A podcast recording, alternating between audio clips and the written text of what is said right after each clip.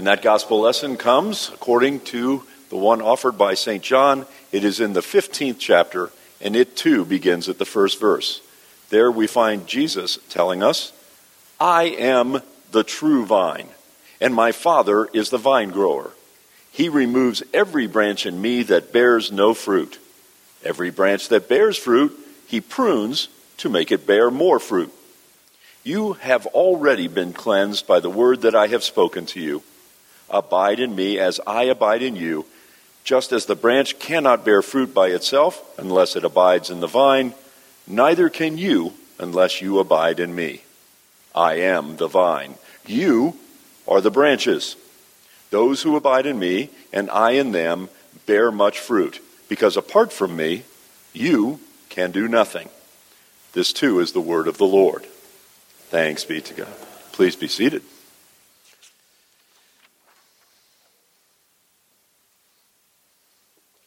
Grace to you all in peace from God our Father and our Lord and Savior Jesus Christ.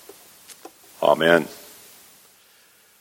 Since we celebrated the resurrection of our Lord, or Easter if you prefer, that just six weeks ago, we've had five Sundays in which we've considered the ancient writings in the Bible's book called Nehemiah. Pastors Watts and Strawn have led us through the account of what the people of Israel had to endure had to endure, that is, after they returned back to Jerusalem following their exile in Persia. In the book of Nehemiah thus far, we've been told about the Israelites' return home, of course, but also about their rebuilding of the walls around Jerusalem that had been demolished all those many years ago when they were taken into exile. And we heard about their having to deal with the opposition that was put up by their neighbors called the Samaritans and the allies to the Samaritans. We heard about them putting aside their own tendencies to, quite frankly, abuse one another, and they did so with unscrupulous loans and unfair charging of interest. And then we heard about providing for all those who were still in need, and they did so without raising taxes to move money from one family to another. And then, finally, they still had to deal with relocating the many Israelites that had been scattered everywhere during the time of the exile and bringing them all home. Through it all, the people of Israel had found ways to come together despite what apparently were many disagreements. They allowed their God given talents, which had been distributed throughout their population, to be used to the utmost, each providing their own expertise. And they came to trust. They came to trust in the Lord's protection whenever they felt threatened. Does any of that sound familiar? You know, in our time, do we have human fears and challenges that sound sort of like those? Granted, we're not building stone walls around cities anymore, but so much of that rings a bell with me. And, and that's why, oh, I have to admit, one of my earliest memories in ministry bubbled up this week as I considered this passage from Nehemiah. Allow me to share my memory. When I arrived at my first call in ministry, it was the summer of 2005. And when I got there, it turns out, there was a considerable ongoing fuss and, and a lot of angst in people's hearts that just tore at the members of that congregation. They didn't tell me about that before I got there, but that's what I found the day I walked in. Now, to be fair, they hadn't been forced into exile like the ancient Israelites. But the challenge which confronted those good people was causing them great concern and, quite frankly, causing some division among them as well. They had considerable disagreement about how things ought to be done, or even if things ought to be done. Let me explain. For five years, five whole years, they had debated the possibility, just the possibility, of installing a projector and a screen. Five years. That was to go up in their sanctuary to support what some people envision worship to be like in the year 2005 and beyond. Now, again, their, their challenge wasn't as large as rebuilding great protective walls and gates around a capital city. Nor was their task was the task set before my first congregation as large as rebuilding the temple in Jerusalem. That was that was the challenge in Nehemiah's time. Still, for those folks, coming to a single mind among the congregation's members just seemed to be absolutely impossible. And that is why they had debated the issue for five years before the day I arrived. As I was carrying my boxes of reference books into my office on my first day, my soon to be secretary walked up to me and said, Just want you to know they're going to vote on that projector in two months. Oh boy. And ouch. Well, I got my books unloaded, and it was probably my second or third Sunday in that congregation, and we were between services. And that congregation's actual founding member, the man, a dear man, truly, he had, he had gone to the trouble on five, five seems to be the number for this congregation, five consecutive Reformation Sundays. He had written letters to the Lutheran denomination begging them to put a new congregation in that town. Please, every single year. And he didn't stop there. He joined his family with a handful of other families, and they held worship in his home for all of those five years, every Sunday, in a sort of do it yourself fashion. Anyway, that very man, the man who had started that congregation several decades before I arrived, he approached me between those services and he asked me what I thought, what I thought about what he described as that infernal idea of a projection system being erected in his precious church. He proceeded to tell me the history of that sacred worship space where I was learning to preside. When the sainted founding pastor had contributed his design thoughts at the time of that, that building's construction, he insisted that the wall behind the altar and behind the pulpit had to be a plain, blank, red brick wall plain blank. No decoration, no adornment whatsoever. Well, the founder wanted to hang hymn boards on that wall. You remember hymn boards, some of you do anyway. Those were these boards that had the numbers of the hymns that we were going to sing that day, and uh, people could pick up the hymnal and find the words to the songs that were about to be sung. And that was helpful in the days before we had bulletins of any kind, electronic or printed and we could keep up with how the service flowed. Anyway, my first predecessor in that church told the founder, no, you may not have hymn boards on that wall. Because the brick wall, that blank brick wall, was to communicate the still small voice of God. And that voice of the Lord, said my predecessor, should not be drowned out by any decoration, even hymn boards. So after, after recounting all of this, the founder asked me, if the hymn boards I proposed all those years ago were inappropriate, how can a great big screen with projected images possibly be allowed? Pastor.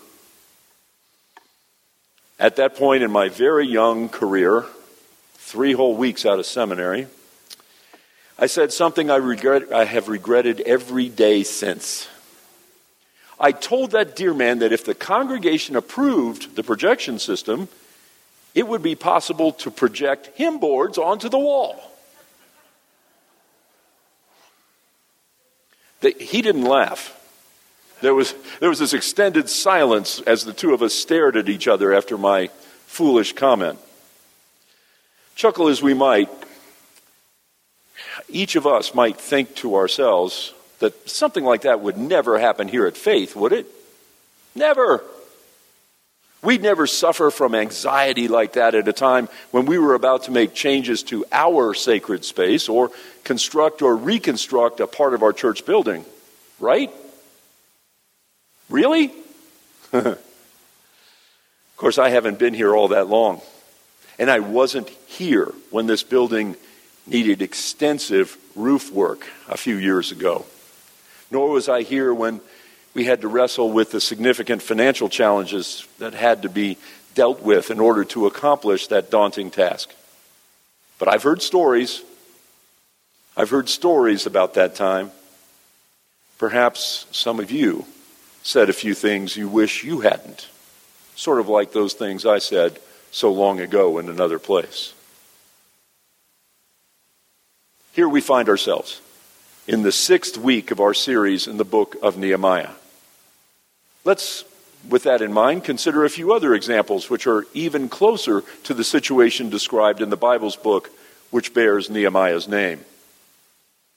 Not so long ago, if you remember, seems maybe like a lifetime in the past, but it really was like yesterday. We were all in, in a time that was somewhat like being in an exile. For us, it was simply called the pandemic. You remember, we were prevented from gathering in large groups. We were even specifically forbidden to gather in worship or to raise our voices together in song. We stayed apart. We were absent from one another. We were cloistered in our homes rather than congregating in God's house. During that time, just so happened, some building improvement projects were undertaken here at Faith Lutheran Church. New carpets were installed. Remember that? Hmm. Do you think there might have been some angst about the color or pattern of the new carpet? You know, as it was being laid down, while, and at the same time we were all in lockdown in our homes? Do you think? Two other projects also uh, occurred among us during that virus induced exile. And those two projects included a brand new uh, sound system, of which I'm taking advantage right now, and a beautiful new organ, which sits to your right. Those changes yeah, didn't include screens and projectors, grant you, but they certainly did cause worry in the hearts of some, and to use the Bible's words, caused the gnashing of teeth among a few by the grace of God, and only by the grace of God, I was honored to continue as pastor of my first congregation for more than four years after the great projection controversy. And by the same font of divine grace, we in this room, we in this congregation have prospered at faith under God's word, following our roof and our carpet and our sound system and our organ upgrades both congregations to this day continue to gather together to worship the Lord's loving providence in their lives. And we celebrate that. We have overcome the obstacles and the differences among us. And you know, that's what the Israelites in the time of Nehemiah did as well. In fact, despite all the challenges of rebuilding Jerusalem and the temple, their numbers swelled to such a great number that they, when they came together in a great congregation, they couldn't fit in the brand new temple. So, on a day of great celebration, they gathered in a wide outdoor space. They gathered in a big plaza near the Jerusalem's water gate. And there and then, everyone was present. Did you notice? It was the men and the women and the children. Nobody was left out. The people came together as one, and the people made a demand. They demanded that their priest, whose name was Ezra, read from the book of law of the law. And that book of the law is what modern Jews would call the Torah. It's what we Christians now understand to be the first five books of the Old Testament. There in that plaza near the water gate, the people stood they stood there to hear. For at least five or six hours, they were there from the rising of the sun until noontime. The people stood there and paid rapt attention to what the priest read to them. Every ear was turned toward that high platform, which was constructed specifically for that day. And the people loved what they heard. And they were glad that their demand for God's word had been fulfilled by their priest. Keep in mind, these were the same Israelites who had recently returned from exile. These are the same folks who did all that construction work on Jerusalem's protective wall and resurrected the temple. And these were, again, the very same people who had suffered one, suffered one another's insults as they dealt with all of those projects and problems and threats. They had worked hard, and they had overcome countless obstacles. The work the Israelites had done to build back their city and their new place of worship had been remarkably successful to that point. But I don't think it was the experience of all those construction projects which brought the people together on that day in the plaza near the water gate. My wager is that there were some people among them who thought that the temple should have been built larger in the first place so they could all fit. And there were some who probably thought something like, you know, those brand new gates, they should have been painted a different color. My money is on those sorts of attitudes because that's the way people are. That's the way they were back then. That's the way they are now. People are people. But I think the reason all the people, men, women, and children, gathered in that plaza that day and demanded to hear the Word of God read for them for as long as perhaps six consecutive hours is that they had come to a singular common understanding. They understood that all that they had been building, their capital city, the temple, their families, every bit of it, all of it would be without any lasting value unless they had God's word acting as a foundation for absolutely everything else. Their long exile in Persia, Persia had taught them some valuable lessons. Principal among them stuff is just stuff and stuff will crumble to dust in due course. There is no advantage to be gained by arguing how many stones high the city wall ought to be, nor about the color of the walls in our centrum. But the ancients came to understand that when lives are built upon God's word, permanence can be realized. Jesus taught us this same truth in the record of the New Testament when he speaks to us in the 15th chapter of John's Gospel about his identity as the vine, he's telling us to be connected to him. If we are to have permanence, that is, eternal life. And that's because Jesus is the vine, and Christ is the Word of God made flesh. When we are connected to Him, our lives become complete and they become consequential. When we are connected to the Lord, the living word, all those things which we build in our lives are put in their proper place because they are built on the strongest possible foundation. When we are connected to our Lord, the living word, all of our anxiety and angst about the things or the way we think things ought to be are given over to Christ's loving way. When we are connected to Him, we are made free to live our lives rather than to be enslaved by our all too human anxieties and fears. Brother Luther, 500 years ago, summed up Jesus' truth in an eloquent fashion, although bluntly. He taught that we ought not be unduly concerned with what he called adiaphora, a strange word to our ears. Adiaphora, he said, are those things that are not necessary for our salvation. So, what is necessary for that salvation? For Luther, he gave us the blunt truth. What's necessary for our salvation is the Word of God. And that Word of God is Christ Jesus, the one unto whom our lives, our families, our churches, and even those things which have become our adiaphora all those things are faithfully connected to Him. All of what we have considered this morning springs from the very first couple of verses from Nehemiah's eighth chapter. For balance on this day, I call your attention to the eighth and final verse from today's reading. And it's been a while since Nancy read it, so I'll repeat it. It said, So Ezra and the Levites read from the book from the law of God with interpretation. They gave the sense so that the people understood the reading.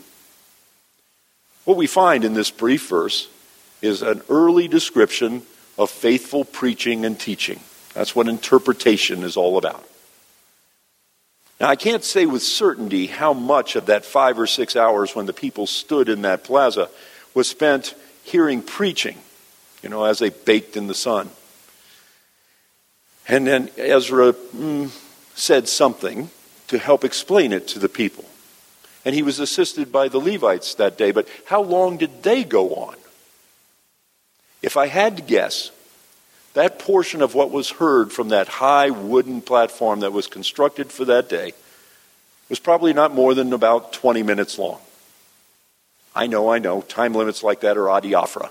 I get it, right?